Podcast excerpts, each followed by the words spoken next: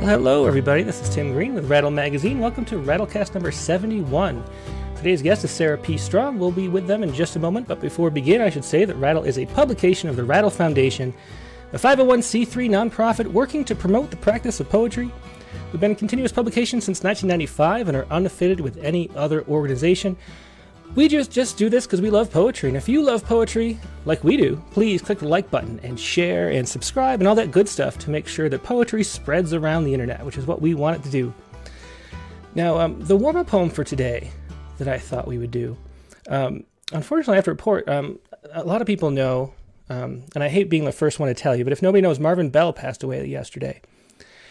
And Marvin Bell was one of my favorite poets, a great teacher, a great person. We interviewed him in Rattle number uh, 29, and it's just a marvelous interview.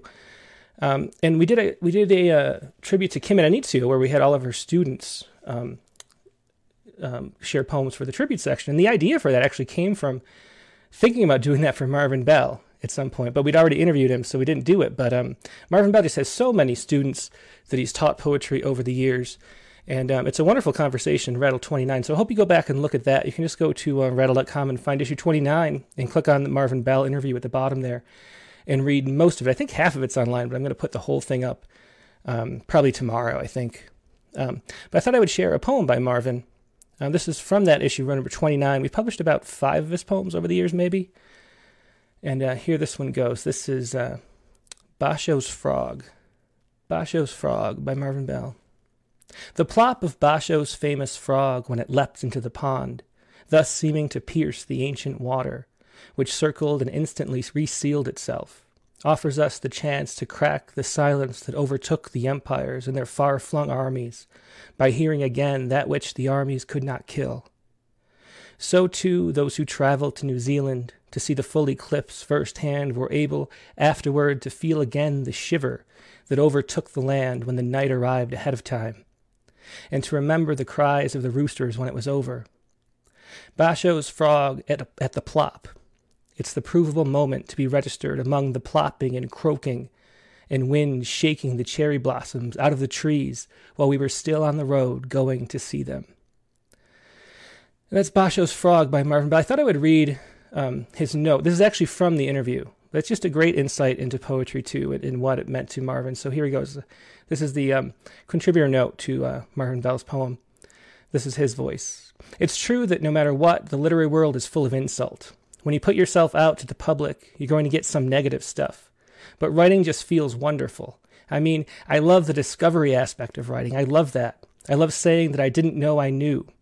Not knowing where I'm headed, abandoning myself to the materials to figure out where I'm going. Of course, your personality is going to come out of it, of course, your obsessions are going to make themselves known. Of course, you have a philosophic mind.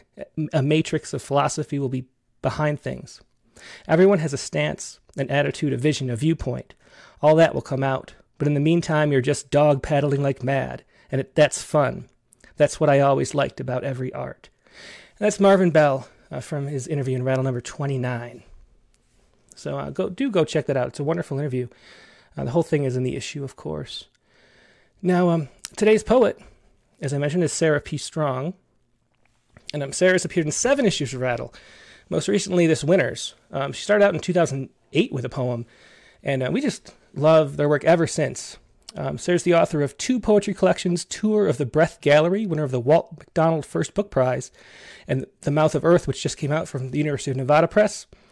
Uh, she also is, they also have two novels, The Fainting Room and Burning the Sea, their poems appeared in many journals, including The Nation, Southern Review, Poetry Daily, The Sun, all sorts of great things. They are recipient of a Connecticut Artist Fellowship Award, a Promise Award from the Sustainable Arts Foundation, the Elizabeth Matchett Stover Award, and their work has twice been nominated for a Pushcart Prize. Sarah teaches creative writing at Central Connecticut University and the University of Hartford. And here they are, uh, Sarah P. Strong. Hey, Sarah, how you doing? Hey, I'm well. Thanks, Tim. It's so good to be here and to finally meet you face to face after having a long poetry correspondence uh, w- without knowing what you look like or, or getting to hear your yeah, voice. Yeah, it's just uh, this is what I love about the Rattlecast is just seeing people who I've known for so long through their poems um, and and getting to meet them and, and, talk in person. It's just wonderful. Do you want to start us out with a poem? Mm. Sure. Um, I'm, I didn't know that Marvin Bell had died, and I'm uh, kind of taking that in. Um, what a loss, and what an amazing poem you just read. Um, yeah, and I, I, loved what he said about um, something about that part of the joy of writing a poem for him is the act of discovering what he knows, and and I, I feel that way too. So um, I'm humbled and honored to uh, to share this program with him. Okay. Um, this first poem I'm going to read is "Moving a Baby Grand" from my from my first book, and this is a poem actually that I had no idea where it was going to go until it started to go there. So this is this is a good one to follow Marvin's thoughts. Moving a Baby Grand. The piano is hauled in, a captured elephant, legless, enormously dismaying on its side, blanketed against making a sound, yet too dignified to show humiliation. Up the stairs, such massive weight doesn't seem possible, and yet there they go. Three men sweating with the effort of making a living. At last, in our apartment, they screw the legs back on, and I remember this old piano's white keys are made of sawed off tusks. Sometimes the metaphor for suffering turns out to be the suffering itself. At which point I stop watching the work and go into the kitchen for three glasses of ice water, which I give to the movers. Because if you want the world to be less burdened with cruelty and indifference, this moment you are standing in would be the ideal fulcrum from which to lift a finger, even if it is only to play a single note, say the F above middle C. Though the piano deserves Beethoven, the moving men champagne, the elephant the world. Oh, it's a wonderful poem. Thanks so much for sharing that. And I have a new appreciation for moving. I tried to move uh, with two friends of mine, a baby grand piano, just up three steps. He wanted to move it from like the landing to like the main living room. Uh, oh my gosh, that was hard.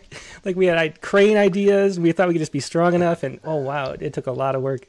Um, but anyway, um, just a wonderful poem to start out with. And, and since you already talked a little bit about um, the way that, that you go for sort of surprise, I can't remember how you put it, um, when you're writing a poem. Um, and that's what I love about your poems is that when I read them, I have no like you make these leaps that that feel like I have no idea where the the imagination came from. They're totally surprising, but then they feel so complete at the same time. How do you how do you do that? Like, what is your writing process like? Um, my writing process is that I s- start writing longhand. Um, I usually just start out writing whatever comes into my head. Um, the the theorist Peter Elbow was a big influence on how I approach writing, um, and his idea was that you should sort of write as much as you can, as fast as you can, and without judgment as a way of overtaking your conscious mind and your conscious editor because the unconscious um, and your subconscious are more sophisticated instruments to measure and communicate and, and refine um, whatever is going on in, in, inside of you. And, and for me, that works really well. So if the poems are surprising, it was a surprise for me too. I occasionally I do sit down and think, oh, I want to write a poem and say this, and it's always a mm-hmm. terrible poem, and it never gets it never gets off the desk. Did Did you have a um, a first poem that surprised your you know for the first time? Like that, that you didn't know, and then you said, "Oh wow!" Because that happened to me. I had a poem um, as a freshman in college, and I was just taking poetry as an elective, and I wrote it like, oh wow, I had no idea I knew that, and that's when I fell in love with poetry. Did you have a moment like that, or or was it sort of a, a more continual process? Gosh, that is a good question. Um, I do remember the first poem I ever had published, um, which was a poem called "Pool" in the Seattle Review many years ago now. That when I got to it, I had a little ooh moment of realizing um, that I had made something. And there was a sense, um, gosh, I don't know what to compare it to. If um, if you'd made a mug and then you stuck the handle on it and you had a you realized okay now it's a mug there was sort of that sense like um, i think there was an aesthetic awareness as well as just okay i put some emotions on paper yeah, I love that that metaphor um, of of making a mug. And, and isn't the the literal translation from the Greek of poetry like to make or something like that? Or am I misremembering that? You have to get A Stallings back on the show. yeah, but but I mean that really is what poetry is. It's making something new, like a new like emotional state or something or a new a new place in the world or a new piece of imagination or something and it's it's actually creation which is the fun part at least for me too yeah the writer Stanley Elkin has this great quote where um, he's sort of shutting down somebody who's going on and on in this highfalutin way about what the purpose of art is. And he says, That ain't what art does. And then he quotes this uh, line from a Stephen Sondheim song where he says, A hat, hat, I made a hat where there never was a hat. And he says, That's what art does. You make a hat where there never was a hat. And I always appreciated this sort of um, earthy delight in that. Yeah, yeah. I just love that. Well, let's uh, let's hear more a few more hats. How about that? Okay. All right, here's another okay. hat. Basement. This is where it all arrives, stacked like baggage at its final destination, with the weight of the claimed. Those so expensive boots that never fit right, the set of socket wrenches that were free with a checking account. Everything down here is yours. The mildewed boxes labeled Christmas cards, the wedding dress saved in a body bag. That can of paint you descended these badly lit stairs to retrieve is hidden behind that tent there, its stakes and poles long gone, duffled beneath the battered kitchen table at which you and your father watched Nixon resign. And there beside the furnace is your broken zippered luggage, which someday you might even drag to the curb, abandoning it, though it bears what used to be your address, on tags attached to handles whose leather is worn out from being carried. Excellent. And that was uh, Basement from Sarah P. Strong's first book. Do you want to do another one? Yeah. Um, how about if we switch to the new book, The Mouth of yeah, Earth? Perfect. Okay, so this is The Mouth of Earth, which came out just a couple of months ago from University of Nevada. And the the overarching concern of this book is how humans respond to the climate emergency. Um, which is something that I was sort of, you know, on the periphery of my radar until about 2013, maybe, um, as it was for many of us. Um, and as I started to learn more and kind of come out of my shell of denial, um, it really had a very, very, profound effect on my life in a lot of different ways. And the backbone of the book is really um, grappling with what it means to be on a planet in such a state of emergency um, and an emergency of our own making. So, that said, um, the poems in here I think are not all dire, um, but so, some of them are. Uh, and the one I'm going to read is maybe so, so, somewhere in, in the middle of, um, of direness and joyful. And it's called Mobile. it seems it's not enough for us to love the earth the way we loved as infants a milky nipple. What the teacher meant when he told his students, carry water in a sieve. No one could until at cliff's edge he showed them, flung the metal basket off into the Pacific. But we don't sink into the world like that. We rise up from the earth's breast and crane our necks over the grasses, distracted by a glimpse of shiny things. You can see it in the baby by eight months. She'll be nursing along in the garden of contentment until some glint of motion snags her eye, and the world not even named yet. That blur of green is not yet flock of wild parakeets in northern coastal city. That pink flash not yet classified as musical mobile of plastic ponies, a gift from a baby shower I could not bring myself to keep. The music box rendered the Blue Danube Waltz as a series of electronic beep while the ponies rotated, trailing a squishy plastic smell that reminded me variously of asthma attacks, factory workers in China, and Barbie dolls. I saw the real Blue Danube once, muddy with rain in Vienna, a river whose headwaters start before the Roman Empire and run through two world wars, bearing fascism and Freudian psychology and schnitzel, all downriver to pour into the Black Sea of our seemingly endless need to keep playing with matches, to see what will catch light. I've heard the real Blue Danube too, once from a man sitting alone on the edge of the stage that was the 20th century, plucking the notes of the waltz on a classical guitar with such exquisite tension between the sweeping music of the river and the tiny syncopated pattern of dancing feet that at least one person in the sparse and hurried lunch hour audience put down their cell phone and wept. Magpies like shiny objects too, as do starlings, blue jays, crows. Perhaps the commonality persists in us, like our desire for flight, the way a line of music can persist until someone fashions the memory of a time those notes flooded the banks of our feelings with a mechanical ghost of itself that plays us at our plastic worst when what we wanted was the green breath of those first fields, blown toward us by the moving shapes of horses.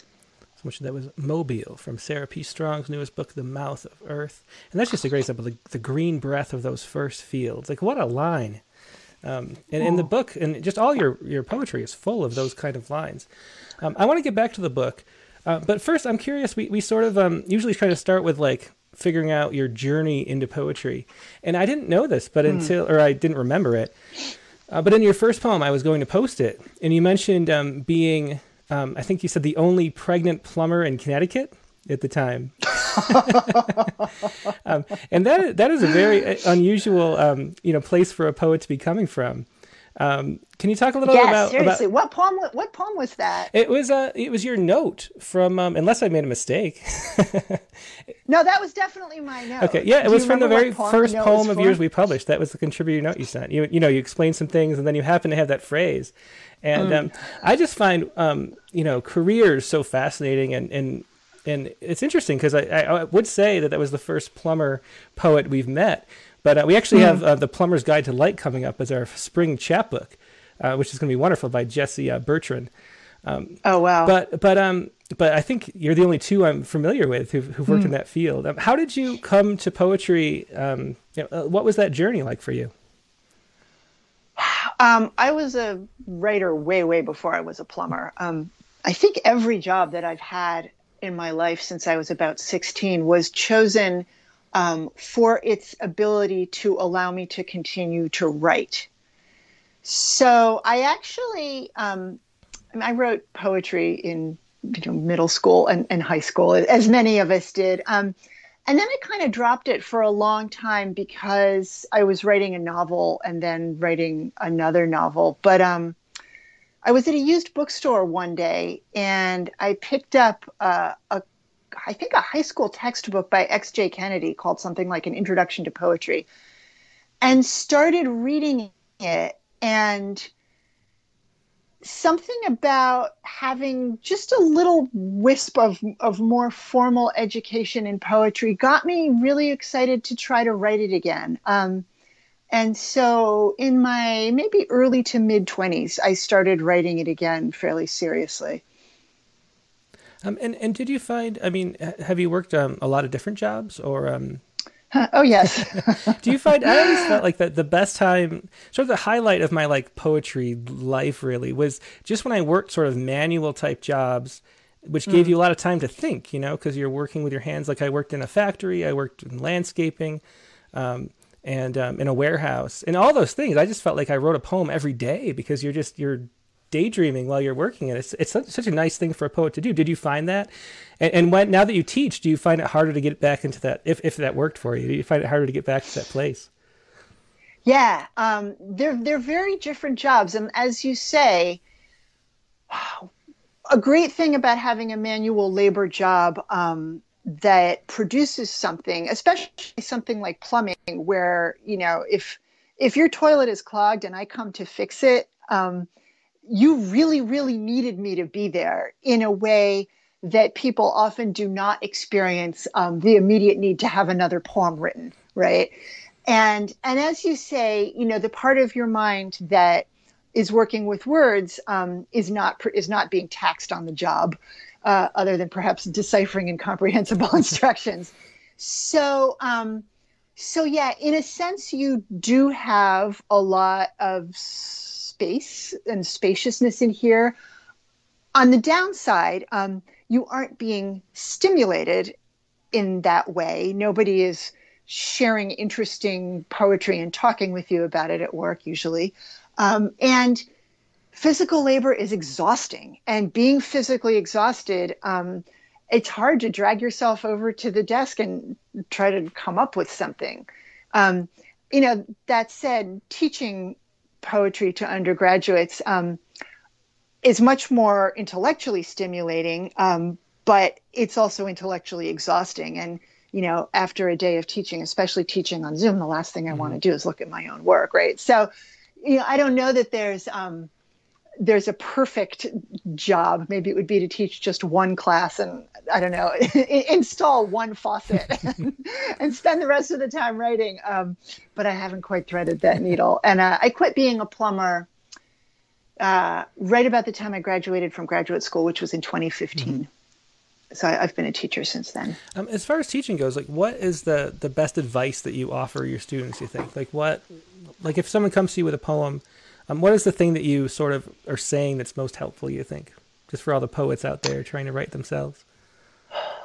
Um, read a lot. Stay away from negative people, including yourself at times. And be patient.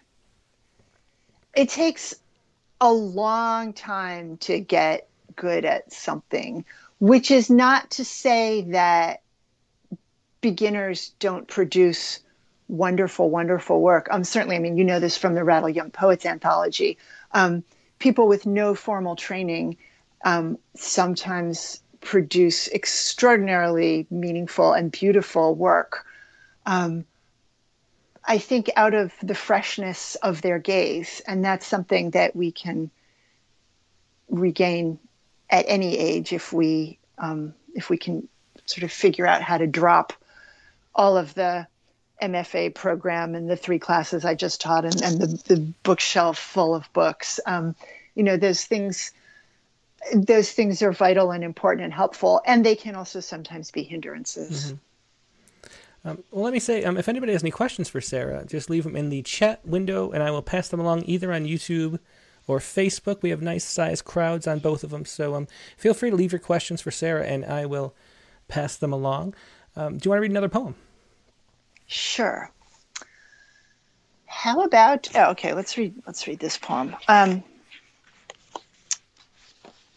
there are a few prose poems in the book. This is one of them. Diner. Um, I'll say that it's PG 13. So uh, if there's any kids in the audience, um, your parents might want you to cover your. Well, the Rattlecast is rated R anyway, so we're good to go. okay, uh, this is not this is not above okay. an R rating. All right, diner.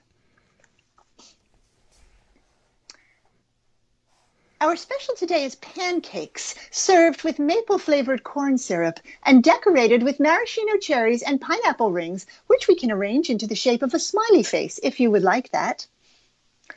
I'll have the eggs. Today we also have the blueberry blintzes, which come rolled up on a plate like little dolls in blankets, the way you wish your mother used to make them, but never did because she was always too hungover on Saturday mornings to get out of bed and your dad had moved to another state. Just the eggs, please. Or perhaps you'd like the Dieter's Special fruit cocktail and a scoop of low fat cottage cheese, whose scientific relationship to weight loss is non existent, but eating it might make you feel virtuous and in control. Bring me the eggs already. Yes, yes, battery cages, beak sawn off, and a cup of coffee. I know, endangered species, habitats wrecked by my daily addiction to caffeine, or never mind the coffee, I'll have a glass of water. Our water has been treated for your dining safety with fluoride and chlorine to protect you from dysentery. Would you like ice and a straw? I feel a bit sick, actually. I'll have some dry toast. Perhaps you would like my Purell hand laid on your clammy forehead. What I would like is the very tip of your tongue held against my closed lips until our bodies become the same temperature. I could also crawl across this table and let you peel me out of this cheap polyester uniform without any reference to the ensuing tableau's visual likeness to last month's photo spread in Hustler. Could I get that with a paper napkin blindfold and a side of skin sticking to melamine? Yes, but it's extra. In that case, I'll just have the toast but with a pat of butter soaking through its gold aluminum wrapper, like the sun going down over a major metropolitan city in America. I'll bring you the check, folded into a white origami crane. Excellent. And that was The Diner by Sarah P. Strong, or just Diner, from uh, Mouth, Mouth of Earth. Um, there are two questions come to mind um, after reading that poem. First of all, um, I noticed uh, with all your readings, you have a great way of performing the poems instead of just reading them. And um, uh, do you um, how do you go about that do you is that something you consciously do or is that sort of just your personality or do you have a theater background because it's really a wonderful way to perform, perform poems as opposed to the sing-songy um, you know way that, that a lot of poets do well all three yeah. um, i do have a background in theater um, i used to be a cast member of improv boston in boston um, and i also have a background in, in american sign language um, and so the idea that um, language and grammar is something that is visually communicated on your hands and in your facial expressions. And particularly if you are signing a conversation between two people, it's a convention of American Sign Language to sort of mm-hmm. place the speakers, um, particularly if you're interpreting theater. And so drawing on that, especially for a poem like Diner, where there are two speakers, to make it really clear who's talking. Um, is useful, and I think it's especially useful over Zoom. Um, I do p- kind of perform anyway because I, I used to be a, a performer performer. Um, but especially now that everything is is online through the screen, I feel like it's so easy to kind of get this like just removal of of of affect and experience. Um, and I think so. I do it a little more since um, the book came out because all of my readings have been um, have been over a computer platform, and so I'm just trying to kind of um, be more in the room with everybody. Yeah, well, it's just wonderful, and people in the audience uh, have been mentioning it before I even I brought it up myself. So um, mm-hmm. I'm really glad, I'm glad we got you on the screen too for the for the poem as well. Um, the other thing I was wondering about, um, you have, um, it seems like, I'm reminded of um, just a few episodes ago, Brian Sonia Wallace, who does the um, typewriter poems. He goes around and writes poems for people. Um, mm. And he said that the the three things a poem need. I'm not sure if I'm going to remember right, but for people to like the poem after he gives it to them, they need a bit of mm-hmm. humor, and then they need something they can relate to, and then they need some kind of I can't remember what the third one was. But he, he emphasized that the humor was so important because it teaches you not mm. to um, take the poem, it allows you to not take the poem too seriously, is what he said. And mm-hmm. I noticed that you do mm-hmm. that in a lot of your poems where there's very serious content. You put a little bit of humor in there just to um, maybe lighten it up or get it to uh, connect a little bit. I don't know. Is that a conscious thing that you do, or is that just another thing that spontaneously appears? I don't think it is conscious. Um, I think it's maybe it's funny. I feel like I'm a pessimist by nature, but that's not necessarily apparent in at all in my work as a whole. Um, and I don't know, maybe the um, what I was saying before about the unconscious or the superconscious being being wiser than than the conscious mind. Um, maybe writing poetry is a way to sort of get more in touch with the hopefulness and the playfulness that um, I'm I'm loath to admit to. Um, yeah, and and also, you know, writing about such heavy topics as they are in this book, um, why? I don't know how to put this, but like, what what justifies writing poems? I guess in a world with with this sort of you know hurtling toward doom. Um, mm. um, what is it that compels you and, and, keeps you getting up writing poems? Um, you know, given this uh, situation that that we're in. Sure. Well, I think I think poetry doesn't actually need to be justified. I think if somebody wants to write a poem, um, you know, making a hat, as it were, um, is enough in and of itself. Um, I think the worst, the world is pretty much never a worse place for having more poetry in it. Um, even bad poetry, if people are in touch with the with the creative impulse to make something that's you know a, an enormous gift that we have as humans that I should absolutely be cultivated at at at, at every opportunity. Um, but in terms of you know writing a book about climate disaster, um, I really did feel compelled to grapple with it. And one of the things that um, makes me continue to read poetry as well as to write it is to to stay in t- in contact with what's really happening. It's so easy to be in denial about everything from um, you know our own carbon footprint to the way that we really feel about our loved ones to you know i just ordered this coffee in a styrofoam cup whatever it might be um, you know both on a grand scale and on a small scale um, the the ripple effect that our every action makes can be overwhelming. Um, and I, I think I tend to be more of um, a miniaturist in poetry, like to, to to look at to look at small things closely rather than to write epic sweeping type poems um, for the most part. And so part of it is kind of arises, I think, also out of having had a longstanding Buddhist practice, um, feeling that the need to pay close attention uh, is sometimes, this is going to sound pretentious, but I really mean it, is a moral act sometimes um, to really commit to seeing things as they are and to recognize what's going on so that you can respond appropriately and not respond in a way that heaps on more suffering.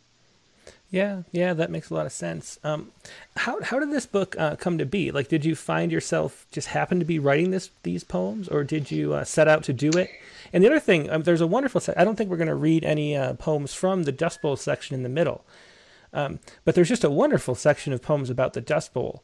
And um, and and how much research did you do for those? Is it is it something that you sort of said, I want to write a book about, e- you know, the ecological future, and I'm going to do this research, mm. or were you just sort of compelled and, and found yourself doing it then oh i have a book like what how did it work uh, it was a little bit of both so um, most of the poems in this book i i wrote while i was in graduate school at warren wilson um, and i realized you know after i had a couple semesters worth of poems wow a lot of these are about um, about the climate emergency and so then there was this sort of like, okay, this is starting to feel like it might be a book. There's something thematically hanging together here. Um, and thinking about current ecological crises like um, all of the wildfires in the West, for example. Um, certainly, you know, climate disaster plays a role in the severity and frequency of those fires. I started thinking about other human made ecological catastrophes, and the Dust Bowl is one of the largest uh, on record. Um, and the fact that we came back for it through massive government intervention, I think, is also instructive here. Um, so I started thinking, huh, the Dust Bowl. And didn't know all that much about it and did a lot of research and learned um, a lot of things, particularly uh, about the experiences of people other than white people. Um, and you know, mostly when we see you know the fam- famous photographs um, of of migrants leaving because you know their farms are destroyed in Oklahoma or wherever. Um, we see a lot of poor white people, and there are um, some poems in in the middle sequence um, that uh, speak to the experiences of Black people, of um, Native people as the Dust Bowl disaster affects them,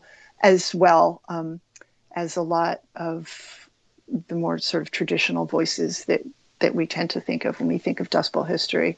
Yeah, um, I know you didn't in, intend to read one of those poems, but it kind of I think it would be nice if we could hear one. Would you mind? I yeah, think, sure. You know, they are a yeah. sequence, so everybody can keep that in mind. Um, but but sure. I think one of them we've already set it up, so I think one of them would work. Okay, all right. Talk um, you into it, good. so, so um, it starts out with talking about the prairies before humans existed on the planet at all, um, and and them uh, overrun with buffalo. Um, and then little by little, human voices start trickling in. Farmers, um, veterans who come home from World War One and establish a farm. Um, but when the dust storms were at their worst, um, um, I actually want to look in the notes in the back here to see how many thousands of pounds of dirt it was. Um, fell as far away as the stockyards in Chicago. 12 million pounds of dirt dumped on Chicago um, uh, in May 1934. Um, and the one I think I'll read is a fisherman. Um, so that they all have names Margaret Saucy Shepherd, Art McAdams, fisherman, uh, Lula Bowen, housewife and Sunday school teacher, and so on. Um, so the one I'm going to read is Art McAdams, um, the persona of a fisherman on Georges Bank, which is off the Atlantic coast. You know, he's a couple hundred miles out to sea, nowhere near Oklahoma or Kansas. Um, and this is what happens. Art McAdams, fisherman. Sailing home from Georges Bank, a cloud in a new shape, blowing not rain, but dirt Upside down, sky full of dirt, land raining on the open sea, the whole boat our catch. No one spoke but prayers. When we docked on Friday, my wife said it was the Great Plains fell on us. I said, You're nuts. We were a hundred miles out to sea. But the pictures of their farms, covered in sand dunes 10 feet high, like our cove after a hurricane. They tore up too much earth, that's all. I'm glad I fish. I take my cod, the ocean closes right back up. Excellent. That was one of the poems from the middle section of, of The Mouth of Earth by Sarah P. Strong. Um, yeah, I think the irony, the irony there being, of course, that um, Atlantic cod are so vastly overfished that um, they're they're in grave danger. And um, so, yeah, in, in, the fisherman's mind in 1934, um, there's an endless supply of cod, but of course we know now it's not so. Mm-hmm. Yeah, yeah, of course. Um, let me see if there's any questions to pass along. Um, let's see. Just people loving your poems. I'm not seeing any questions. So if anybody has any questions, please pass them along for Sarah P. Strong. Um, um, what has your uh, journey been like through? You know, we're reading poems sort of in chronological order. Um, you know, mm-hmm. from your your life as a poet. Um, how have your poems evolved over over the course of these two books? Um, is there is there a change, or or do you think um, yeah. you're sort of hitting your stride? Um, I never feel like I've hit my stride. I would say I've gotten more experimental. Um, part of that is maybe feeling um, like I have more of an ability to try weirder things. Um, and I've read more experimental poets than I had initially. Um, I, there, I, I, think the experimental ones are kind of hard to read, but I'll, I'll sort of show you. I'll just hold up a couple, and you can see them on the page. Um, So something like this, a word from our raindrop, it can be read across or it can be read down. And either way, it makes sense, but it's two slightly different poems depending on how you come at it. Um, something like that, I don't think I would have attempted 10, 10 years ago. Yeah, I was going to ask about. There are a few poems like that. How did you go about writing those? Those seem really hard to do. Um, is it a thousand drafts, or uh, I, I, can't even imagine? No, I, I think um, this is another one study guide um, where you sort of have to draw a line from, you know, connect A to B, like find the right answer as if it were you were practicing for a test. And part of that was like climate disaster. Like, how do I even write a poem about this? It's so overwhelming, and I have such difficult feelings about it. And, um, and you know just emoting on the page does not necessarily result in a good poem that other people want to read no matter how much you care and are, are feeling feelings about it and i think part of the experimentalness was also kind of a need to make a container for something that you know our minds can't even really comprehend um, likewise all the dust bowl poems actually most of them are sonnets which was likewise kind of a way to um, be forced to really think about what needs to be in this poem and what is extra and, and needs to be pared away. Um, well, do you want to read another poem from the book? I think Apollo is the next yeah. one. Okay. Yeah. So I'll say in reading um, this book that the way that I conceived of it is that the first section sort of introduces a lot of themes and I don't know ways of coming at thinking about climate disaster. And then the middle section is the Dust Bowl poems, and then this third section um, kind of brings back the concerns of the first section, but I don't know with with more cowbell with with more of a sense of urgency. So the Apollos is from the first section. Okay. Uh, and I'll say um, get my reader's copy here. Uh, the Apollos um, are not uh, only a reference to the Greek god, but to the astronauts in the Apollo space program. Um, over the course of the space program, the Apollo mission sent 12 astronauts to the moon overall. The Apollos. If all 12 went back again to stand where they could see this small sphere we call home, rising blue and gray and distantly warm, small as a raindrop tongued from a lover's face. And with that long view of the cloudy, indistinct, and lovely shapes suffering assumes when seen from a distance, how would these tiny props, vanished rivers, cracked reactors, bullets, cops, cathedrals and piles of gray stones, our rising wisps of smoke, our lead leached bones appear. Looking down like that, could one man feel a shift inside his chest? Could he, blessed with no particular divinity, become, by virtue of this gaze alone, some sort of God, albeit a human one? who doesn't really know the fullness of his powers or their limits, save that he can't be everywhere at once, and that he can only see at most the lit side of a face, and that if we don't weight him down, he floats. That was the Apollos from the mouth of Earth. I think since it's such a thematic book, I think maybe um, you should just read the last two poems that you wanted to share from the book. Yeah. Um, let me read After This Earth next, which is um, a direct callback to the Apollo's poem in the first section. This is one of the later poems in the book. After this, Earth could become a worry stone in the pocket of space, or a mood ring on the finger of a newly minted god. Perhaps a sucker for a throat sore from saying again and again the same thing. Or a locket at the neck of an aurora. Inside, old photographs of icebergs, the blue cracking open to sing. Another wonderful poem from The Mouth of Earth. And then uh, the last poem I think I'm going to read. Um, oh, did I just reverse the order? I think you did, but that's okay. I, I, I got back at the very end. Uh, it's sun, sunflowers.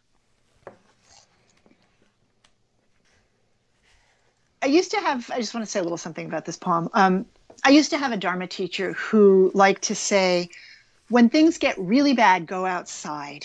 And even if you aren't in nature, just go outside and look up at the sky, and it will help you just kind of feel better and help you take a deep breath. And if you can't go outside, just look at a picture of nature, um, which is what I do in this poem Sunflowers. I'm looking at a photograph of two people I love standing in a group of sunflowers taller than their heads. Her face does not look like the face of someone whose shitty childhood could form the librettos for several grand operas, as his does not look like the face of a man who's just been diagnosed with cancer. No, they look like people who have spent a day on their knees in a garden, who know the patience all soil will teach you. Above them, the faces of the sunflowers look the way things look when they have been loved all their lives, their petals unfurled in a halo whose peeled sunlight is the color I would choose if someone said, find a shade for joy. Another beautiful one that was Sunflowers from the Mouth of Earth. A book I really recommend everybody get.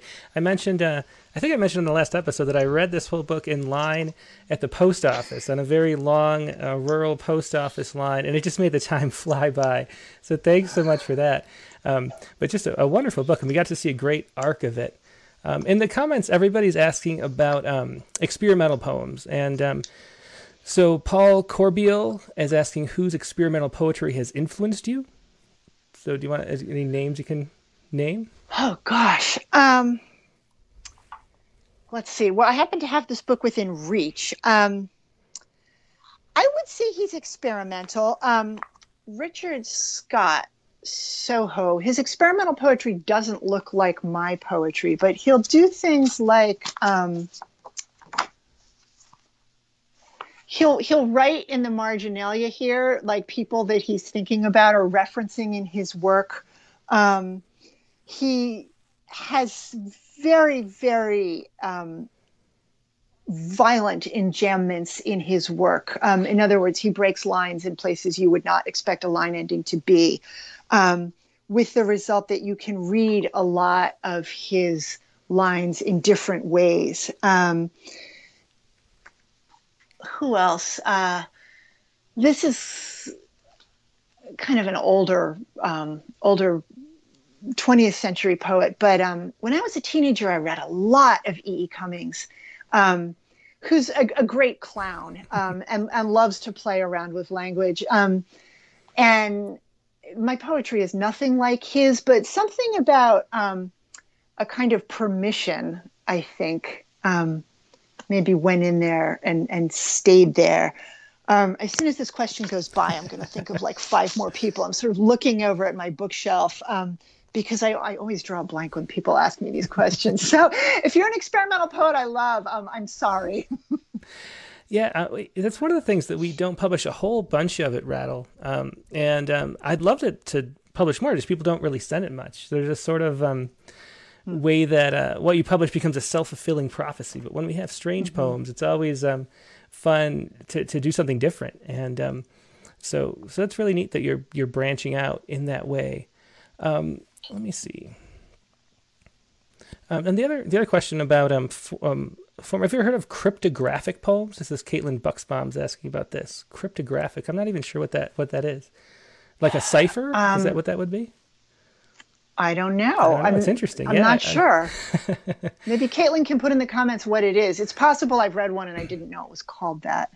Oh, Evie Shockley. Evie Shockley uh, um, mm-hmm. does a lot of experimental poetry, and I love her work and um, have read her book, The New Black, probably 10 or 12 times um, and taught some of her poems.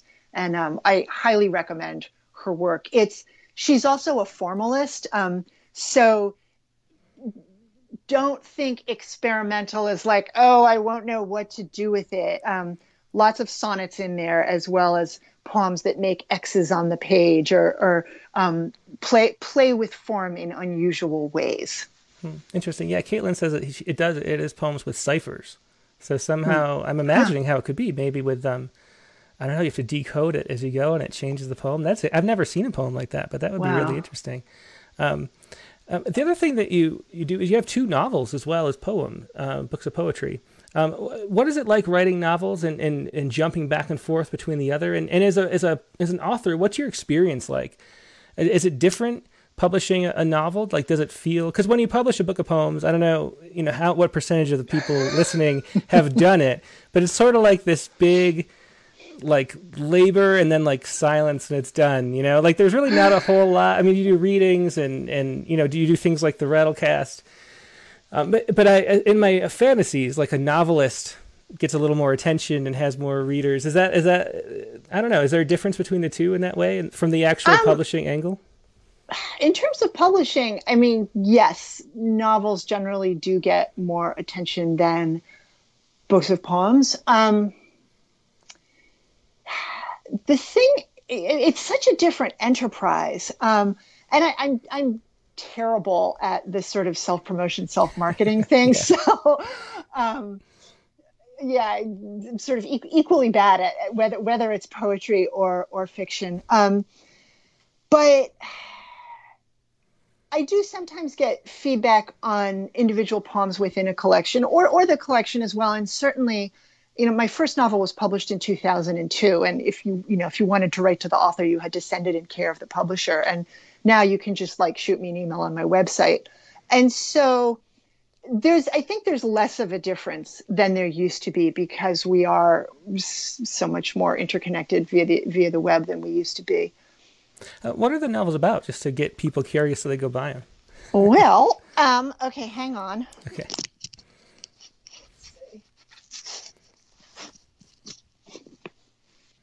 The first one, Burning the Sea, is is out of print, although you could probably still get it um, at, a, at a used bookstore.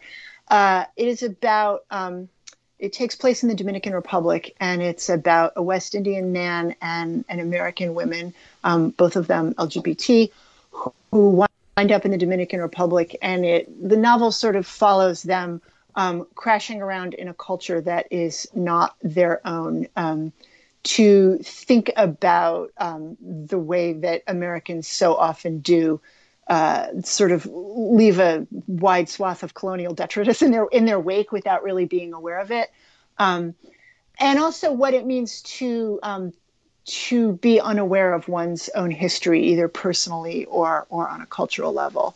Um, and my second novel is The Fainting Room, um, which is in print and also just came out as an audiobook this year. Oh, so did you, you like audiobooks, did you read it yourself or um, did somebody? Uh... I did not read it myself. No, um, somebody else read it and, and, and did a good job at it. And, um, and, and I'm glad, I'm glad that she was the reader and not me.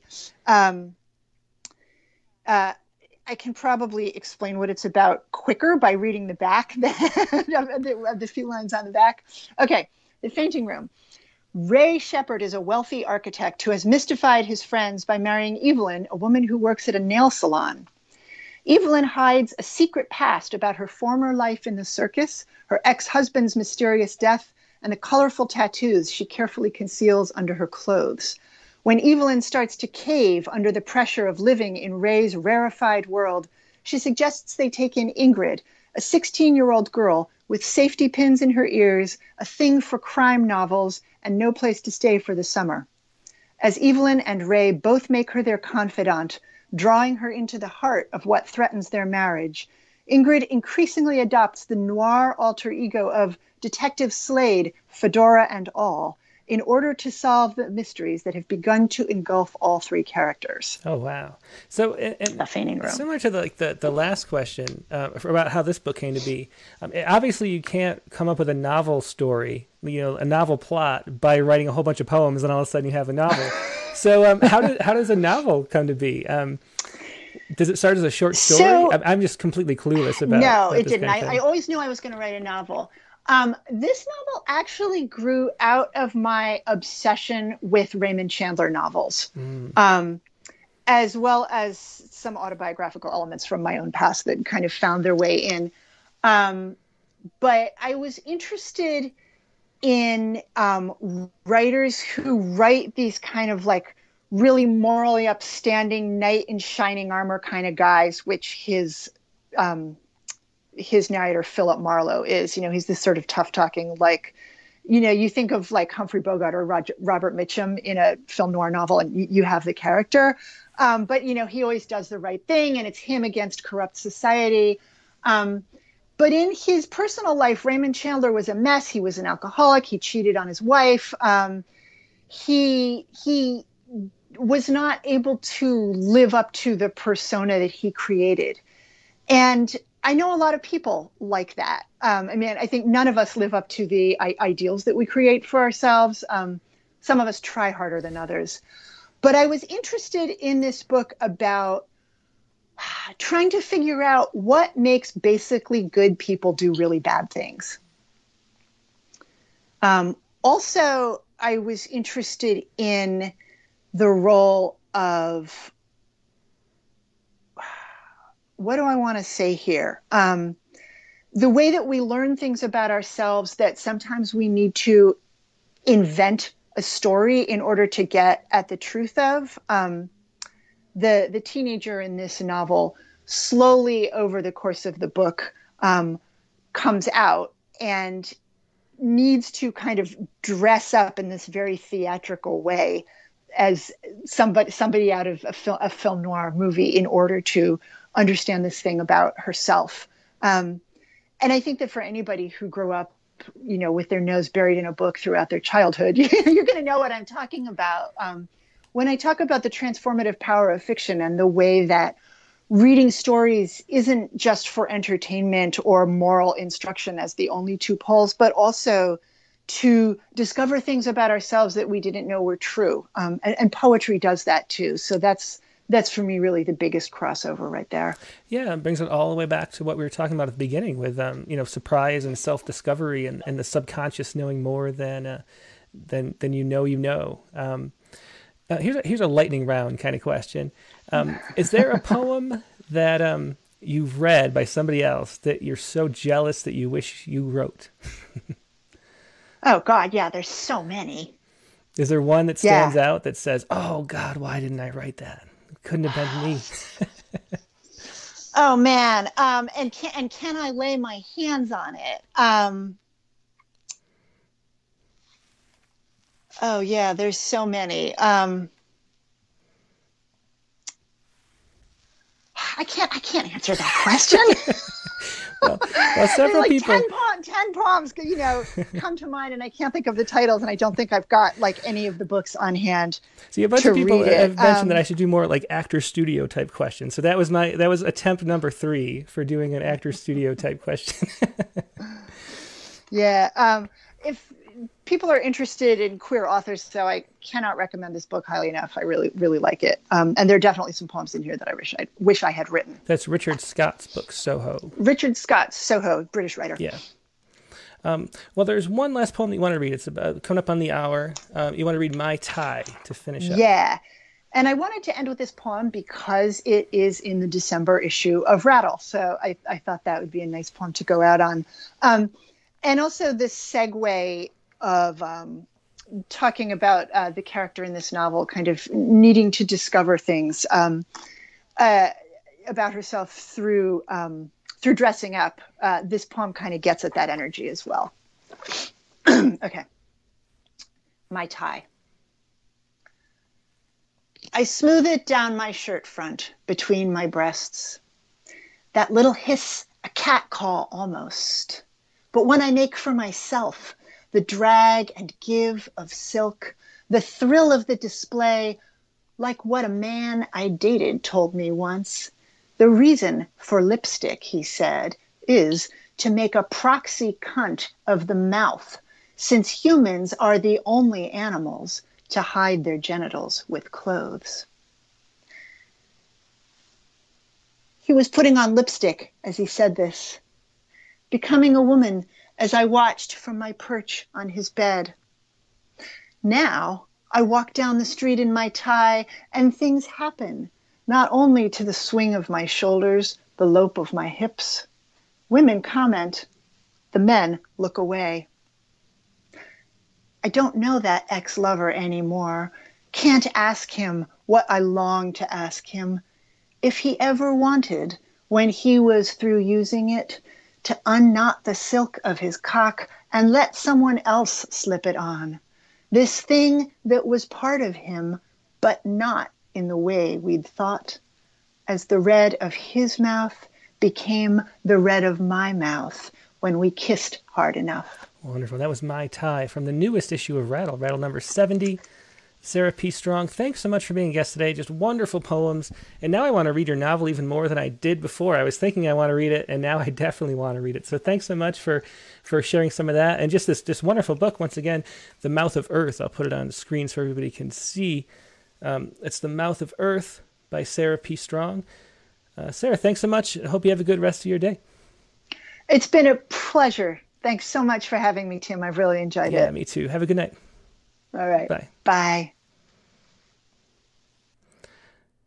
Yeah, and that was Sarah P. Strong with her book, The Mouth of Earth. Um, and Sarah's first book, let me remind everybody once again uh, what it was. It was um, um, Tour of the Breath Gallery, which was winner of the Walt McDonald First Book Prize from Texas Tech in 2013. Find more of Sarah's work at sarahpstrong.com. That's Sarah with an H, S A R A H P strong.com for more of Sarah's work. Now, once again, we're going to move on to the open mic. And um, we're going to take a little bit of a break, uh, again, like we did last time, um, just so I can get things situated. Um, but before I do, let me tell you how to how to participate. So, um, first thing you got to do is send a poem to openmic at rattle.com. Now, whatever you'd like to share, we have a prompt for this week, and the prompt for this week was the prompt for this week was A still life is a work of art depicting mostly inanimate objects. And mostly inanimate and typically commonplace objects. Write a still life poem. That was your prompt for this week. But we are now um, letting it be open to anything you want to share. So, um, so the prompt is kind of a guide anything you want to share. If you published a poem recently would like to share that, if um, friends or students of Sarah want to call in and share a poem that you've written in one of her classes, anything goes. It's really a we have about 45 minutes maybe, and we'll um, see what we can do. Um, but before we do, let me just tell you next week's guest is going to be um, Amy Miller. And uh, Amy Miller's newest book is The Trouble with New England Girls. Amy Miller is very similar to um, Sarah P. Strong in that uh, we published Amy a lot over the years. One of the most frequently published po- poets in Rattle. Um, most recently, she was in Rattle number 67. But um, she's been in Poets Respond a whole bunch of times. And um, after the break, I'll read a sample poem of hers. Then we'll get into the open mic. So uh, I'll see you in just a few minutes. Actually, not a few minutes, maybe like 30 seconds. I got get some stuff set up. Okay, bye.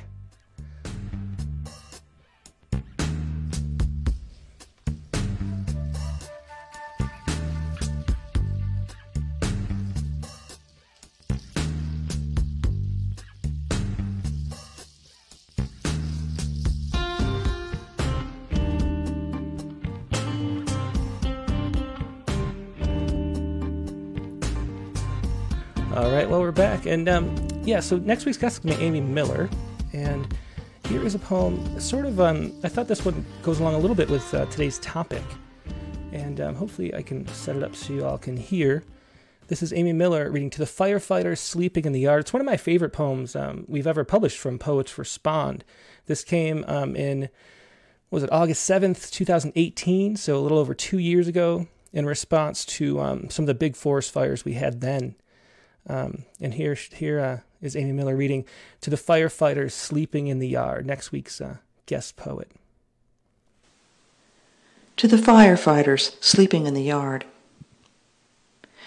Statistically, your mothers know those hot shot tragedies hardly ever happen. They worry more for your lungs, your feet, twenty-six bones of curled arboreal they once could hold. They worry what you're eating. Warm burritos wrapped in foil, handed to you by a shy two-year-old girl. And of course, they dream of horses running, a cat taking refuge under a car that flashes, boils, melts. They dream of the strange tornadoes birthing, devouring, throwing metal and glass. Dream of the houses they raised you in, the thin roofs peeling up. How the smoke whistles and crackles with its particles that were everything, everyone it took. How it snows its flecks of everything, everyone, down like night, like sleep. Statistically, one grown child looks much like another, sooty, spent, a war-stained face turned away. This infuriates mothers, not knowing if you're theirs while they scratch at the screen, trying to blow up some twice-removed photo taken by a man whose house you saved with your axes that slumber beside you and a single hose stretched to the limit now slack. But any mother, anyone, can recognize this the way you curl against the ground while catastrophe shrieks on. How you, all of us, have to lay down your weapons just for an hour and sink into that dark old well of refuge, one hand between your knees. And that was Amy Miller reading to the firefighters sleeping in the yard. And uh, it's based on this photo, I should tell everybody. Let me see if it's still here. Yeah, this was a viral photo back then of the firefighters sleeping in the yard. So this was an ekphrastic poem. For those just listening uh, after the fact, this is, um, you know, a burned out area in California or maybe Oregon. And uh, looks like five firefighters sleeping in the yard there. And uh, that was a poem by Amy Miller. So let's open up the open lines. And um, we have, let's see, Nivedita, Brent, Caitlin Buxbaum, Kathy Gibbons, Joey Stahl, and Gail Hemmon are all lined up. If you'd like to participate, once again, uh, just email your poem to openmic at rattle.com, all one word, whatever you want to share. If it was something you published recently, you can include a link, if, especially if it's online, and that'll be nice. We can uh, share and shout out to that uh, literary magazine that you published it in. Um, if you want to share a prompt poem, please do and uh, we'll see what we get. And uh, once you send it to me at rattle openmic at rattle.com, then uh, send me a chat message over Skype, rattle poetry, all one word. Just say hello, and I'll call you back when we have time. And uh, if you want to call over phone, it's 818 850 7727. That's 818 850 7727. And I will call you back when the time is right, but we won't go past uh, about, uh, you know, 11 p.m. Eastern time, so it won't be too late if you uh, call, I'll call you back. Um, now, once again, the prompt poem for the prompt for this week was A still life is a work of art depicting mostly inanimate and typically commonplace objects. Write a still life poem. And um, this is my still life poem. It's based on a um, an actual bench on a trail that we hike by. One of the there's probably you know a dozen good trails right around in the mountains where we live, and uh, one of them goes by. There's this little side trail, and there's this bench, and um, it's hard not to think a lot about it every time you pass. And um, so I'll try to capture that here. This is Christina's bench. Christina's bench. Every autumn evening, the honey light lifts its itself reluctantly from the seat of the bench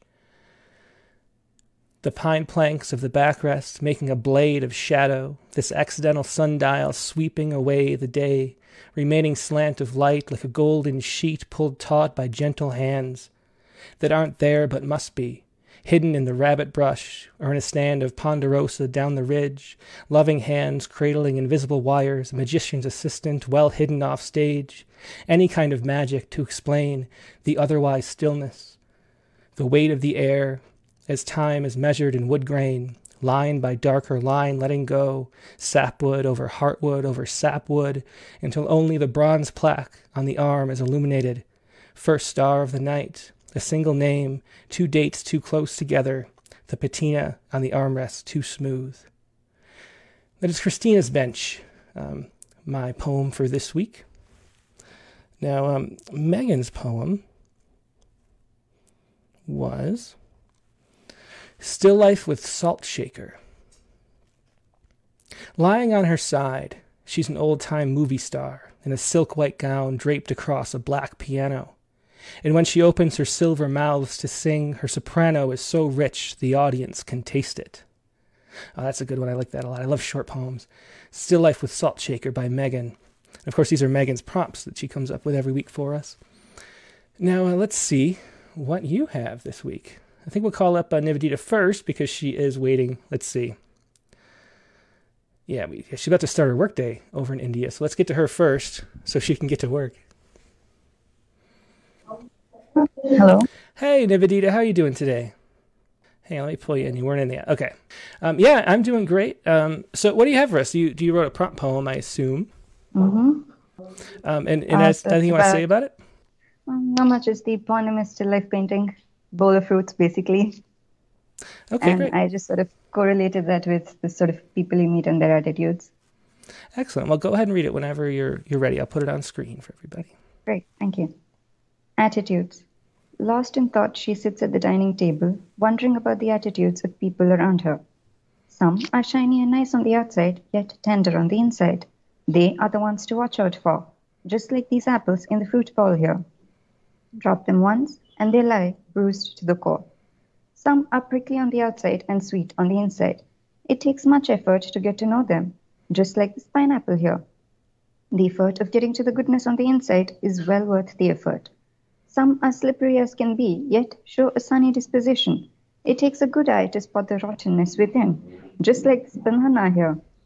Hunger prompted her to peel the yellow skin off, revealing a spoiled, squishy, rotten mush inside. Lost in thought, she sits at the dining table, wondering about the attitudes of people around her. Thanks so much for the attitudes by Nivedita Karthik. Thanks for sharing that, Nivedita. Thank Always so a pleasure. Uh, have a great rest Always of your day. lovely to talk to you. Thank you. Have a nice evening. Yep, bye. Bye bye. Um, let's go to. Oh, and Vicky Miko and Richard Westheimer are chiming in as well.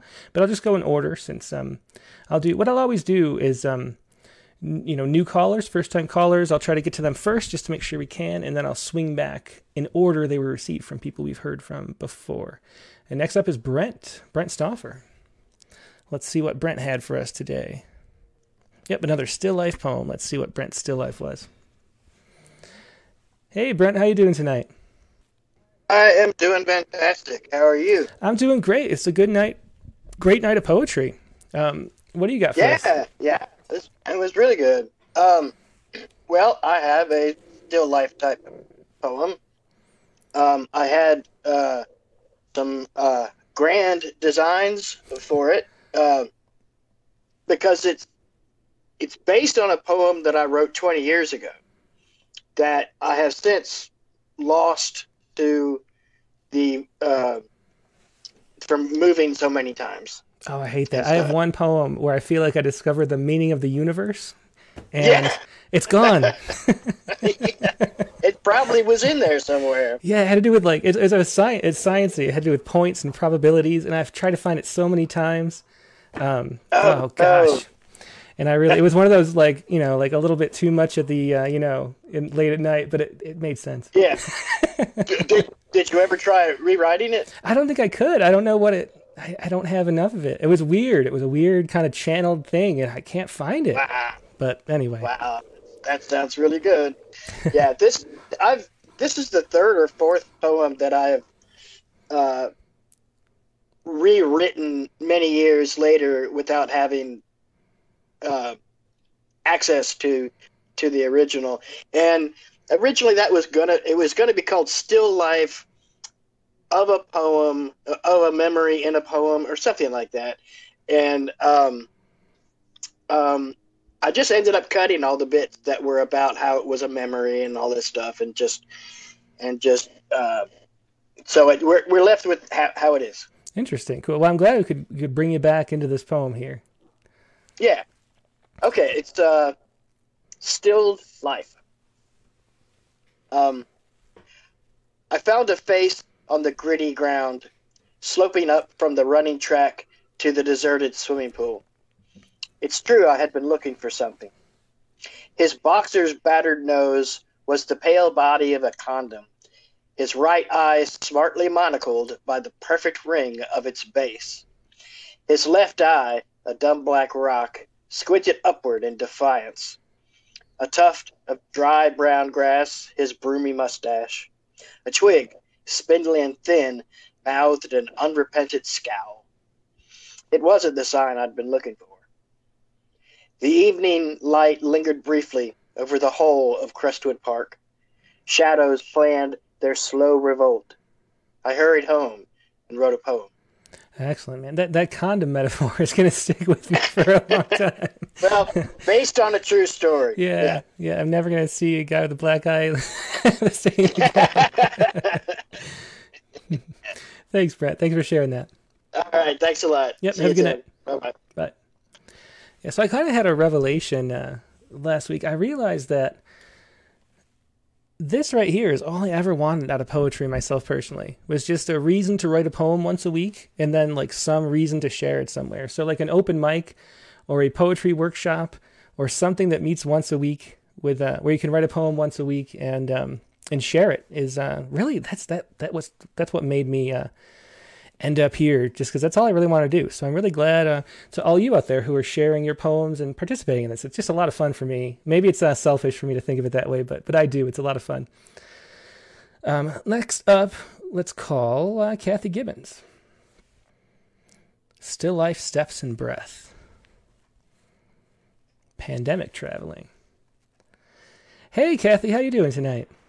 Hi, Tim. I'm doing great. Thank you. Really enjoying the evening, and Sarah's presentation was wonderful. Yeah, Thank it really was. She, Sarah's one of my favorite poets for sure. Um, yeah. So, so what do you have first? You have a still life, and you mentioned um, what what is the phrase you used in this email? You said um, I enjoy pandemic traveling to other places, which is such an interesting uh, way to put it. But you know what? I've been uh, using Google Earth in in uh, Google Maps a lot more. Just I don't know. I didn't even realize I was doing it. But is that what you mean? Yeah. Well, actually, I think the it's been self quarantine for me since March, and and the two things I think I miss the most are the first one is hugs because mm-hmm. I'm a big hugger. Yeah. that that's hard. And the, the other one is travel, and uh, so I've been satisfying my longing for travel by watching a lot. Actually, a great way is to watch a lot of television and movies that go to places where I haven't been, or ah. maybe I have been before, but um, and visiting that way, and also by looking at photographs, both my own from previous travels and other people's too. And so this poem, uh, thank you, Megan, for the wonderful prompt because it really made me happy to look back through things, uh, different photographs I'd taken. And this uh, poem is um, inspired by uh, a trip to New York City a couple years ago and two pigeons I met on the steps of the Metropolitan Museum. So, anyway, that's where that came from. Excellent. well, go ahead. I'm looking forward to it. Okay, it's called Still Life Steps and Breath. How a homeless man warns me on the steps of the subway. It's a long way up. Escalator over there. He is right, of course, though I ignore, going breathless after five, six sets of seven steps apiece. The last holds nine, and I take my time when they finally take my breath away. And a stale summer air assails my puffing nostrils. I ascend. How some pigeons pose for me on collected steps up at the Met, cascading steps in front, closed to humans on this day of Puerto Rican Pride Parade. The pigeons, too, dappled white and stolid, solid black, sit simply silent on their separate steps, regarding me, left out about, as though I am an object in their very own exhibit, a still life diorama. How shortly after noon, this sunny Saturday, Bleecker and MacDougal, Cafe Wha, Purple Jimmy stares in silence as the thronging crowds go by. Pick up b-ball, corner playground, drawing fans, no box seats, only standing, hands clutching chain link fence as hot dogs stretch their steps, roam and dribble lazy layups down their lanes. How behind this court, a tucked in handball space, older man, breaths come fast and hard, red faced, panting, jubilant to face his opponent 40 years at least his junior Though winded, he wins this match quite handily. There's still life left there, too. Excellent. Thanks so much for sharing that, Kathy. It was Kathy Gibbons with uh, her prompt poem "Still Life, Steps, and Breath," and, and I was definitely transported there. Thanks, thanks so much for taking me there, Kathy. Uh, thanks, Tim. Okay, you have a good night. You too. Good night. Bye bye.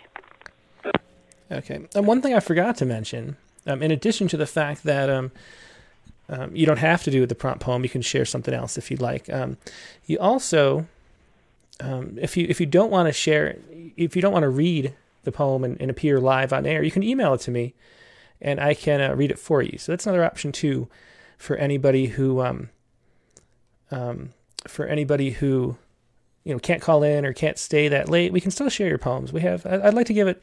It's nice stretching out and, and relaxing and um, spending some time with these and, and not feeling rushed. So that's why we uh, extended the show a little bit. Um, let us see. Who's next? So Patricia Rockwood um, sent in Still Life poem, um, and she's a new uh, first time person. So, um, um, yeah, so I'll read it for her if she doesn't call in later. Uh, Patricia Rockwood sent interlude uh, for the prompt. But let's, uh, I'll stick with the people who uh, do want to call in live in case she wants to call in live later. Um, and let's go to uh, Joy Stahl. So the phone's ringing for Joy. Hey, Joy, how you doing tonight? All right. Uh, let me get your poem into a document so I don't tell everyone your email address. Okay, so your poem is Still Life. Um, is there anything you want to say about it before you start? Well, two, uh, two or three things actually. Okay, yeah, yeah. Uh, I, I wrote it immediately after you gave the prompt. It was one of those right away inspired things. Oh, that's great. I love and those kind of poems. Then I always intended to add a stanza and didn't get to that until right after, like right when the show was starting uh, at the end of my evening class that nobody showed up to but oh, yeah. I still stayed and worked. uh, and then while during the Rattlecast, uh, they called a late start for tomorrow for school. So I'm now happy that I brought my grading home. Actually, what uh, you, you, teach uh, grade school? Middle school. Middle yeah. school. Yeah. How how's it going? Like kids just are not are not showing up for class. Well, we're in person again. Um, oh, really? Have been since after Thanksgiving break, so three basically three weeks. Mm-hmm. Uh, and they, they're done. They don't want to be in school this week at all, and uh, they yeah. are finishing assignments. They know grades are due on Friday, and they are squirrely as all get out. Where, where are you again? Are you in North Carolina? Or am I thinking Kansas. Wrong? Kansas. Okay. Um, yeah. Okay. Well, uh, let's hear this. This is Still Life. All right. Still Life. The apples, oranges, and grapes are artfully arranged and draped over a pottery bowl which, I must say, has seen better days. That gives it character, of course, cracks and shadows, no remorse at imperfection. I shake myself from introspection. It is no wonder I can't reproduce with pigment and brush. No use to stare at colors and shapes as I fruitlessly dab paint onto canvas. I've been painting this for so long, shadows have crept along, and my attempts to adjust them has only muddied the colors. Bob Ross would tell me to believe in myself. That isn't my summit to achieve. What I do not believe in is the reality of this still life still before me. Excellent poem. Thanks so much. I love the rhymes too. Um, thanks so much. That was Joy Stahl with Still Life. Thanks, Joy. Thank you. Good night. Okay. Um, let's see. So, Kath, uh, Vicky Miko sent a hi, but I'll read that later too. Um, let's call up before. Let's see. Well, let's call up. Caitlin says, uh, "Call me up if you can squeeze me in before 6:30," which I think might be um, right now. Hey, Caitlin, okay. is it is it 6:30 there? it is 6:28. Yeah. Okay. but, uh, I, I, wasn't sure which uh, which Alaskan time zone you were in, so I wasn't sure if it would be 6:30 or 5:30. Um, but do you? Oh, there's only like five like people. two tiny islands, okay. yeah, that are yeah, that are in that time zone. Um, so okay, so you got you got to go um, somewhere, um, but, I assume. So you could be quick. What uh? Yeah. Um, so I've had a tendency lately to be more ambitious, like disproportionately to my inspiration. so I'm like, I have this great idea, and like I haven't had writer's block in months, and this week it's just been like painful to write poems. So I know this one needs more work, but I like let the me. Let me ask so you, how many poems do you write a week, on average? What do you say? Well, so I can't give you a good answer because from winter solstice last year to summer solstice this year, I was writing a poem mm-hmm. basically every day. And then um, I slowed down a little bit in the summer, and then I did the Tupelo 30 and 30 in August. Basically, since October, I write like maybe okay, one well, a that's, week. That's more. but before that, I was yeah, writing every yeah, day. Gotcha, so, gotcha. It's know. hard to sustain that everyday thing especially when you like let it go. I think that was the biggest mistake was like slacking off. I was like, oh, well, I met my goal, so now I can. yeah, just, yeah. Like, everyone I know who uh, writes a poem every single day hasn't stopped, which is why they still write a poem every single day. I guess. Um, okay, so yep. this is still life of Emily Dickinson's children. Yes, I just found out about a book. Well, it's called Her Herbarium and the Harvard Library has scans of um, this book uh, from when she was nine to 16. She collected flowers and like was a little botanist when she was a preteen, um, and apparently referred to flowers as her children in letters to people. So, hence the ah, title of this poem. Cool. All right. Still Life of Emily Dickinson's Children. Jasmine and violet, pressed into pages too starkly delicate for today's fingers. Who could have known these gray greens and yellows, these pale purpled petals, would, though bruised, outlast their earthly lives, secured in the gentle script of a mother kept by beauty and death? Yet to see the veined palm like leaves reaching for their Maker, one must wonder. What daisy, rose, or aster Was denied their ever after, Seeds forever frozen For scholars to peruse? What right had she who wrote, "I'm nobody, who are you?" To kill her darlings just to stop them growing old? I love the ending. Thanks so much. That was definitely an ambitious poem. Thanks, Caitlin.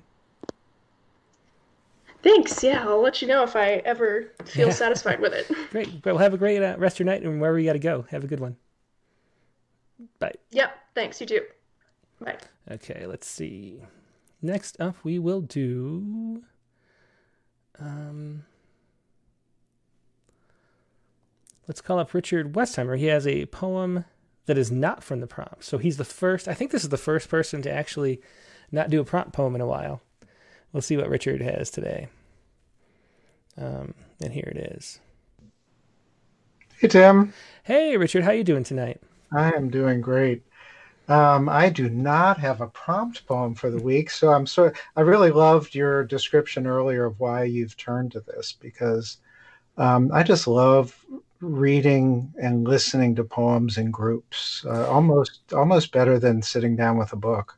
Yeah, me too. I mean, this is really the the highlight of my at least work week. You know, I mean, it's really I just love doing this, and uh, and it sort of reattaches me to what I liked about poetry in the first place, or something, which is just this sort of yeah, it's a communal act. Like those, I used to have a um, writing group that just met every Tuesday night in a in a Borders bookstore back when before mm-hmm. they went out of business, yeah. and uh, we'd, we'd get our coffees and we'd all share a poem, and then we'd share. I think we did a a poem that we liked of somebody else, and then we shared a poem that we wrote for critique, you know, and it was just that was like the pinnacle of of um, literature for me. That was just what I liked about it. Yeah, I, I agree. I'm in a group now that um, we're working through this book. Have you ever seen? Do you know this one? Yeah. Mm-hmm. Yeah, um, the, uh, and, for the people, it's a book of luminous things. Uh, yeah, and and it's uh, I'm reading the section now that's really about still lives, hmm. which is was great for the week, um, but none none of them worked for me. So I dug a little bit into the past and, and took great. you up on your invitation. Yeah. So so what do you have? Um, so I have a poem, uh, and this this is was sort of an experiment. It was sort of trying to weave interviews and words of Maxine Kumin mm. with a few of my own thoughts into a poem. It's mostly her words, sort of taken out of context, as it were. Interesting. Um, and I sort of admired her journey from uh, into somebody felt who felt compelled to write politically after years of thinking that was not what she was about. Yeah. Um, and and just for explanation, the first word Bereshit is actually in Hebrew. It's it's the first word in the Bible in the beginning. Ah, okay. So just to give it some context. So the epigraph. Uh, do you have it up there? I do. Yeah. Mm-hmm. Okay. Uh, the epigraph. Um, ben Bag Bag used to say, "Turn it and turn it again, for everything is in it. Pour over it and wax gray and old over it." and the title is Bereshit of Horses, Torture, Soil, and a Wandering Jew, after the works and words of Maxine Kumin. Interesting. My garden beds, raised like fresh graves among mown rows, must be tended every day, like writing without the guilt, like a Calvinist would, with grace, like a Jew by good works like me, divining lines as I make order from anarchy, from the soil, from mud, make words grow work, couple rhymes in troubled time. Writers, the writer said, we are all secret Jews. We turn it all and turn it again, for everything is in it. We are gardeners, sifting silt, growing verses from dirt, and I am an atheist in the land of Jesus, a witness who, when told to repent and assured we are all brothers in Christ, just sings along, sighs at the tight tunes, the high, so lonesome, so, so lonesome sound. Then one day I said I was a Jew. I wish I had. I wanted to, but I was wrong, born wrong for hymnal games, a stranger in a stranger land, one who grows loam and eats words and spits them as witness to the moldering chaos. The slaughter wrought when worms and rainfall and rot rise singing amazing grace. How sweet the smell of decay. And like the ravening nematodes churning my earth, I kill to keep whatever pleases me. Last summer, to save the raspberries, I immolated hundreds of coppery Japanese beetles. To save the sweet corn, I caged and shot gravid raccoons. And I'd do it again, even as I write witness about atomic war and Dick Cheney shooting caged pheasants and causing caged men to be sodomized in my name.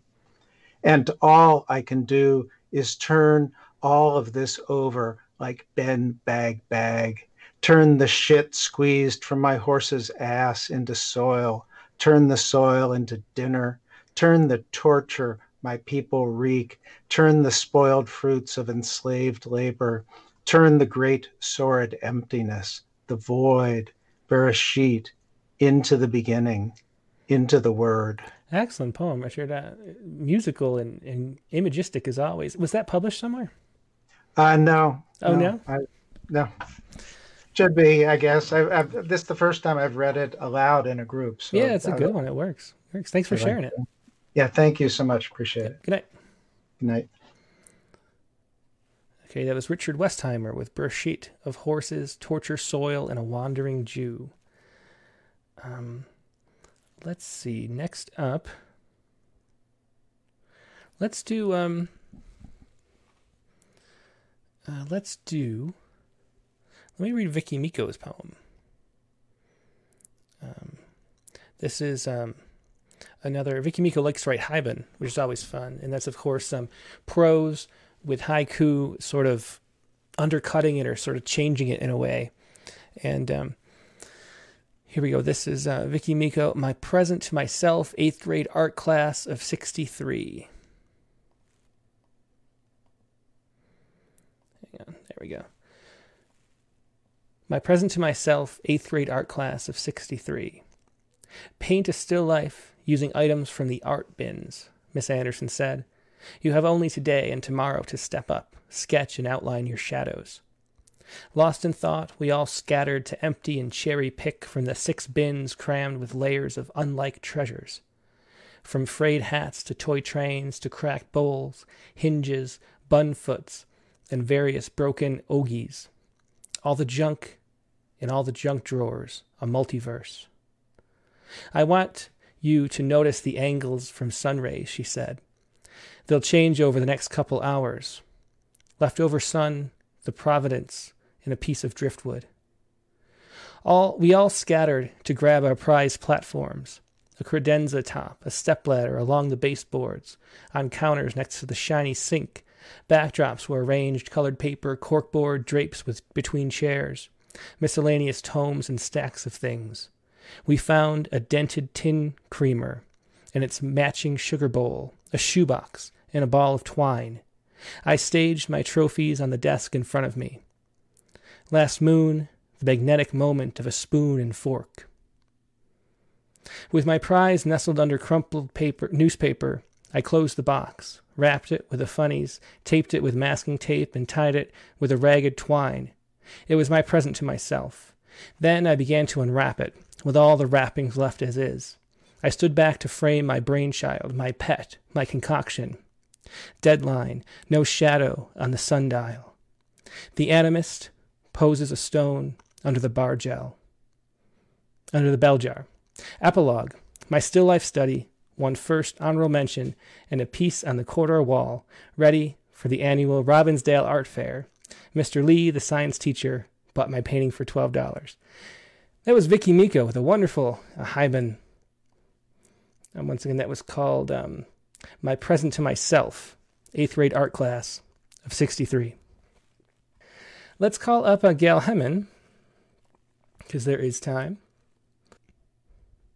And Gail has another, uh, this is a, um, a hi, not, Haiga. Haiga is the word. Hello, good evening. Hey, Gail, how you doing tonight? Oh, I'm doing pretty well, thanks, Tim. I've really enjoyed hearing uh, hearing from Sarah and hearing everybody's poems tonight. It just feels like a fantastically uh, celebratory way to move into the holidays here, especially it, this year. It, it definitely does, and you have a, a holiday haiga for us here. I do. Um, I've I've enjoyed um, haiku. Learned about it here, and why well, I'd heard of it, but really got uh, excited here in, in Rattle. And then also a, a friend of mine writes haiga, so I'm um, just having a lot of fun. There's an app called Phonto if anybody's interested in those uh, quiet COVID moments um, where you can put text on a photo. So it was suggested online, and I've had entirely too much fun with it. So. Excellent. Well, I'm putting it on screen for everybody now, um, and there it is. This is uh, the what was the app again that you used so people can find it? Um, it's called Phonto. Mm-hmm. Phonto. Okay. It's uh, P H O N T O. So the way they spell it. Great. Well, go ahead. So, so this for for people who are just listening on the podcast later, this is Christmas lights and some plastic uh, garland, and with, with some stuff yeah. in the background too. Yeah. Thanks. Thanks, Tim. Um, it's uh, the garland is um, it's it's uh, old, so the kind of old soft plastic, and a and actually got it at a Goodwill outlet, which is fun. That'll be cool, and they'll open that up again. yeah. um, and um, let's see, green plastic garland holding stories in its boughs snowy needles, cold. Oh, excellent. Why don't you read it again since it's a haiku? Green plastic garland, holding stories in its boughs, snowy needles, cold. Oh, that's great. I love the holding stories in its boughs. What a great line. Thanks so much for sharing that, Gal. Oh, thank you, Tim. Appreciate the opportunity. Uh, thank you and stay safe. Happy holidays to, to you. Yeah, you too. Always my pleasure. Have a good night. Thank you. Bye bye. Bye. Okay.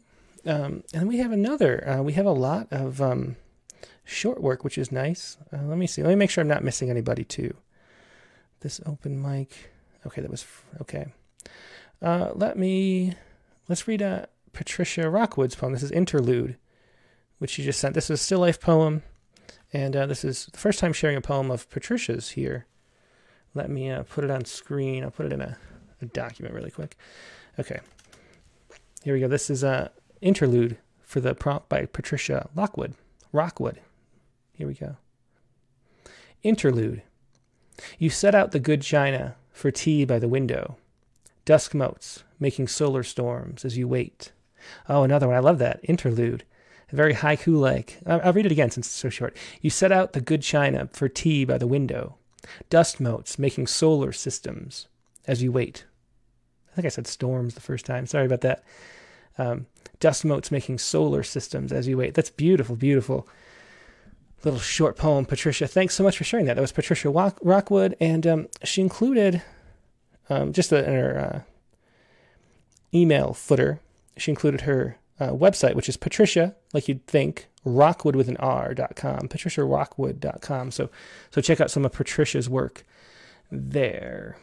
Uh, let me see. Is anybody else waiting to? Um, let's see one last check to make sure we didn't miss anybody, and then we will let you know what the prompt is for next week.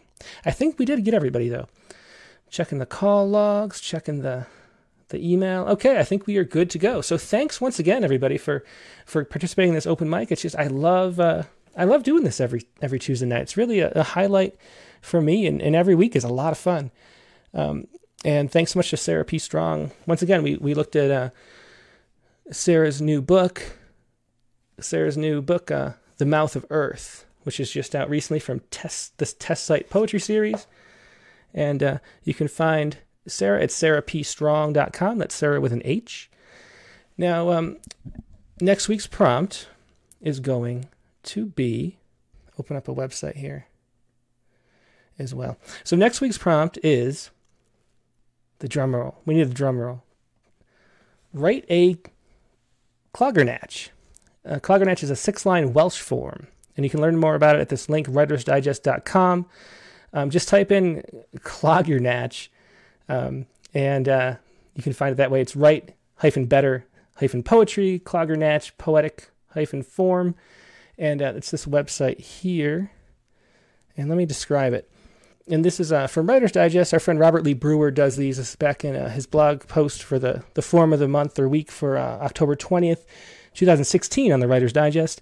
In a Clogyrnach, um, he, he, writes, besides being another fun form to say, uh, like Rimas Dissolutas, Clogyrnach is also a fun poem to write. A Welsh poetic form is typically a six-line syllabic stanza with an A-B rhyme scheme. So uh, there's six lines, eight syllables in the first two, five syllables in the second two, and then three in the last two. And the rhymes are A A B B BA. If you can follow that, if you can't follow that, just go to writersdigest.com and look it up. That's Clogyrnach, which is C L O G Y R N A C H. So we'll have a lot of short poems next week uh, when everybody writes their Clogyrnaches. Um, hope uh, hope to see you then. Hope that you uh, you can enjoy writing it. And uh, next week's guest, once again, is going to be Amy Miller. And um, Amy is a poet we've published very frequently on rattle.com. Um, published her in, I think, six or seven issues, just like uh, Sarah P. Strong. Um, but her newest book is The Trouble with New England Girls, and that'll be Rattlecast number 72, Tuesday, December 22nd, 9 p.m. Eastern Time. Rattlecast number 72 with Amy Miller. Hope to see you then, and have a good rest of your week in the meantime. Good night.